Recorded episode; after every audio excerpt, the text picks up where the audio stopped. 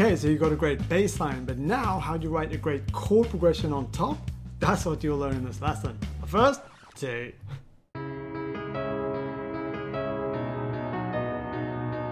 Hello, revolutionary music makers. I'm Kate Harmony, this is Ray Harmony, and welcome to Hack Music Theory. Where we help you make great music that stands out. If you're new to our channel, please help yourself to our free book, 12 Music Theory Hacks to Learn Scales and Chords, which you can download from our website. Alright, it's time to open your DAW to Hack Music Theory. Over the last couple of lessons, we've showed you the workflow needed to overcome that blank screen and get a new song started in minutes. So if you missed those, check them out. Right, now you're at the point where you have a solid section with bass and drums, but it's not finished yet. You still need to add that vital musical ingredient, chords.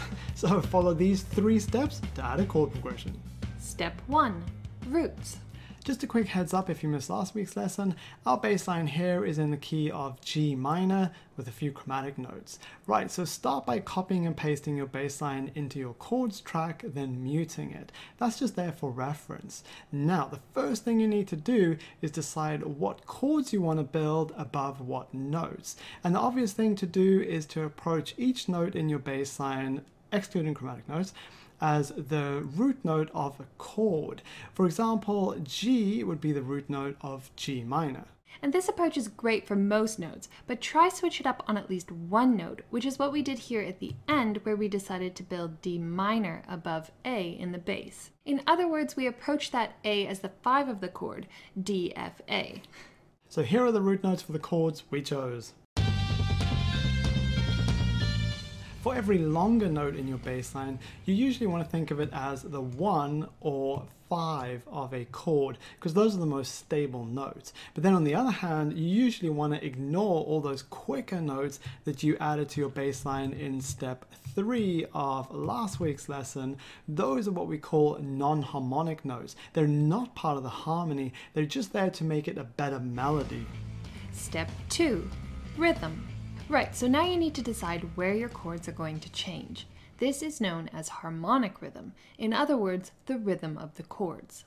And we created an interesting harmonic rhythm by placing some of our chord changes on offbeats. This step is sadly left out by most songwriters and producers these days, and as a result, most chord progressions have a super boring harmonic rhythm, like changing on the predictable beat 1 or beat 3. Remember, no matter how great the chords are in a progression, it'll end up getting boring if the harmonic rhythm is too predictable.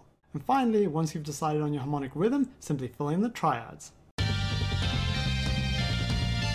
Step 3 Flow. Now, while that's sounding good, it's definitely not sounding great yet.